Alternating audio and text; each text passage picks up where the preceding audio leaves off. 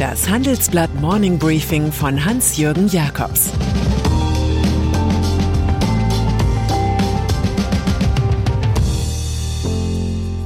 Guten Morgen allerseits.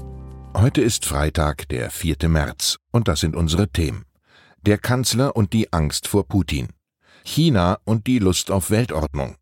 Zelensky und das Ende des Postheroismus. Nach einer kurzen Unterbrechung geht es gleich weiter. Bleiben Sie dran.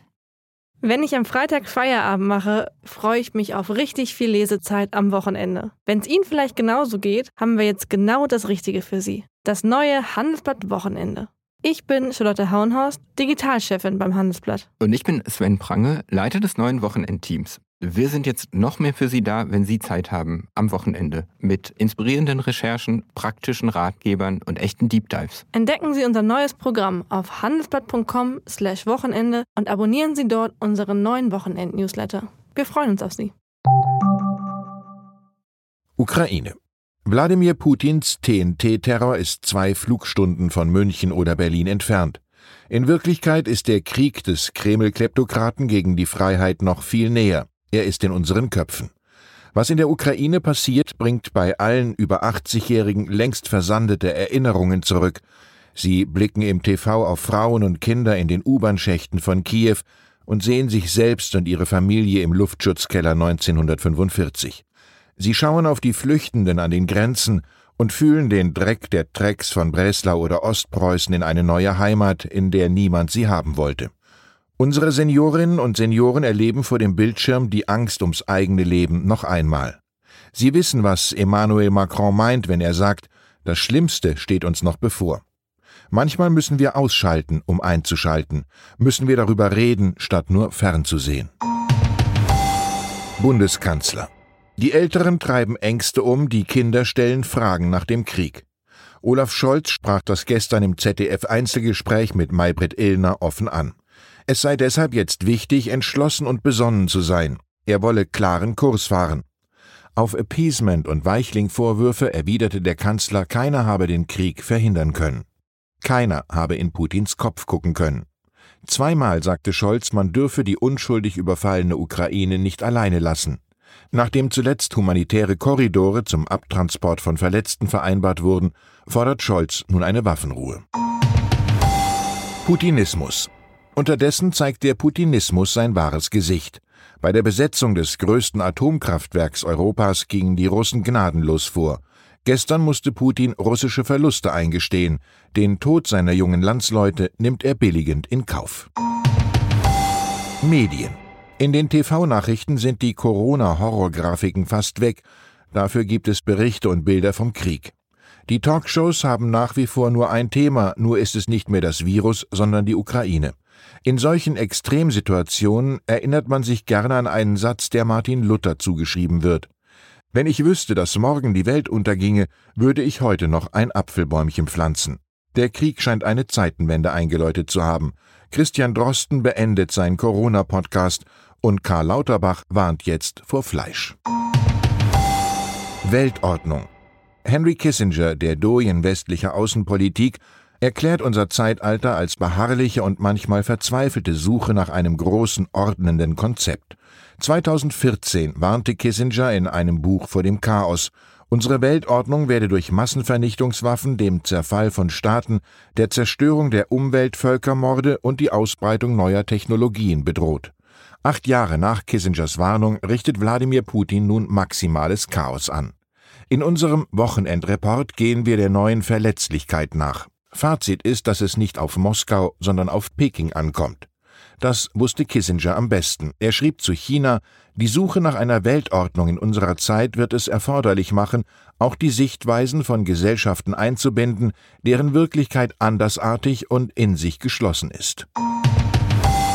Niall Ferguson einen neuen Kalten Krieg sieht denn auch der Historiker Niall Ferguson zwischen dem Westen und China entstehen, nicht zwischen dem Westen und Russland. Im Handelsblatt-Interview lobt Ferguson die Kurswende der deutschen Politik. Es gebe in Deutschland und Europa enorme emotionale Unterstützung für die Ukraine. Ferguson wörtlich, ich vermisse Angela Merkel nicht, sondern finde es gut, was Olaf Scholz jetzt tut. Ferguson versucht auch einen Blick in die Zukunft. Er befürchtet, dass unsere Begeisterung für Volodymyr Zelensky nachlassen wird, sobald er geschlagen ist. Es werde den Ukrainern wie den Kurden ergehen, vom Westen zwar geliebt, aber nicht ausreichend unterstützt. Von den Sanktionen gegen Russland erwartet Ferguson keine große Wirkung. Solange den Panzern nicht das Benzin und den Soldaten nicht das Essen ausgehe, würden Sanktionen nun mal nicht darüber entscheiden, wer auf dem Schlachtfeld gewinnt. Es sei ein kolossaler Fehler des Westens gewesen, zu glauben, Putin ließe sich mit Sanktionsdrohungen abschrecken. Allzu kriegslüsternen sei unterdessen Albert Einstein empfohlen. Der schrieb, ich bin nicht sicher, mit welchen Waffen der dritte Weltkrieg ausgetragen wird, aber im vierten Weltkrieg werden sie mit Stöcken und Steinen kämpfen. Energiequellen. Bekanntlich sind die mit großem Getöse verkündeten Anti-Putin-Sanktionen äußerst löchrig. Über die zwei größten russischen Geldinstitute, Sberbank und Gazprombank, können wie gehabt Überweisungen getätigt werden. So kann weiter für Gas und Öl aus Russland bezahlt werden. Diese organisierte Halbherzigkeit stört Ottmar Edenhofer, Direktor des Potsdam-Instituts für Klimafolgenforschung. Er sagt, dass Europa sich nicht länger mit russischem Gas beliefern lassen sollte. Das sei zwar bedauerlich, aber Putin setze auf Konfrontation und auf Energie als Waffe. Wenn Russland weiter Gaslieferant bleibe, gebe es die Gefahr eines strategischen Spiels. Bei dem aber säße der Kreml am längeren Hebel. Edenhofer rät zu Energiesparen, LNG-Flüssiggas, kurzfristig sogar zum verstärkten Einsatz von Kohlekraftwerken.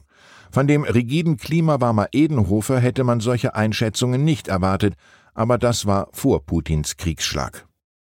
Mein Kulturtipp zum Wochenende. Diener des Volkes. Die Comedy-TV-Serie mit Volodymyr Zelensky in der Hauptrolle läuft derzeit auf Arte. Das ukrainische Fernsehen hatte sie 2015 produziert.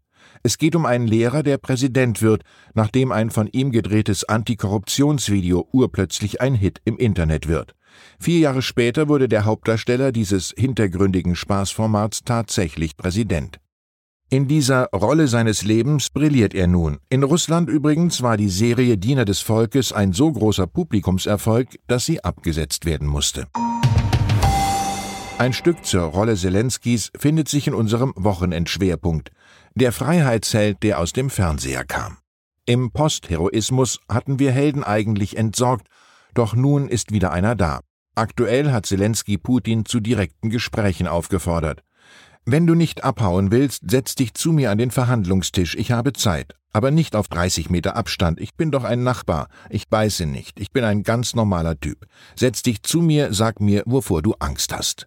Klingt wie einst Udo Lindenbergs Text über Erich Honecker. Ey, Honey. Daimler Truck. Und dann ist da noch die erst kürzlich aus dem Daimler-Konzern entlassene Nutzfahrzeugefirma Daimler Truck. Zusammen mit Hannover Rück wird sie am 21. März in den deutschen Aktienindex DAX aufgenommen. Die Börsenbundesliga verlassen müssen der Nivea-Konzern Bayersdorf sowie Siemens Energy. Die neuen erfüllen die Fast-Entry-Regel. Sie gehören zu den 33 wertvollsten deutschen Börsenunternehmen. Daimler Truck kommt sogar auf fast 20 Milliarden Euro Börsenwert. Als doppelter Aufsichtsrat ist Joe Käser von der DAX-Entscheidung doppelt betroffen. Bei Daimler Truck ging's bergauf, bei Siemens Energy bergab. Von Aristoteles lernen wir, das Größte und Schönste dem Zufall zuzuschreiben, wäre gar zu leichtfertig. Ich wünsche Ihnen ein großes, schönes Wochenende, ganz gleich, ob es per Zufall zustande gekommen ist oder nicht. Es grüßt Sie herzlich Ihr Hans-Jürgen Jakobs. Das war das Handelsblatt Morning Briefing von Hans-Jürgen Jakobs, gesprochen von Peter Hofmann. Wie geht es weiter mit der Europäischen Union?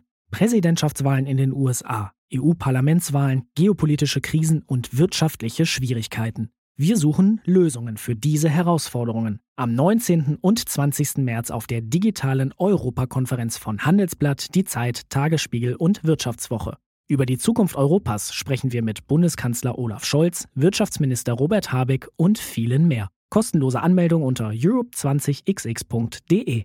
Thank you.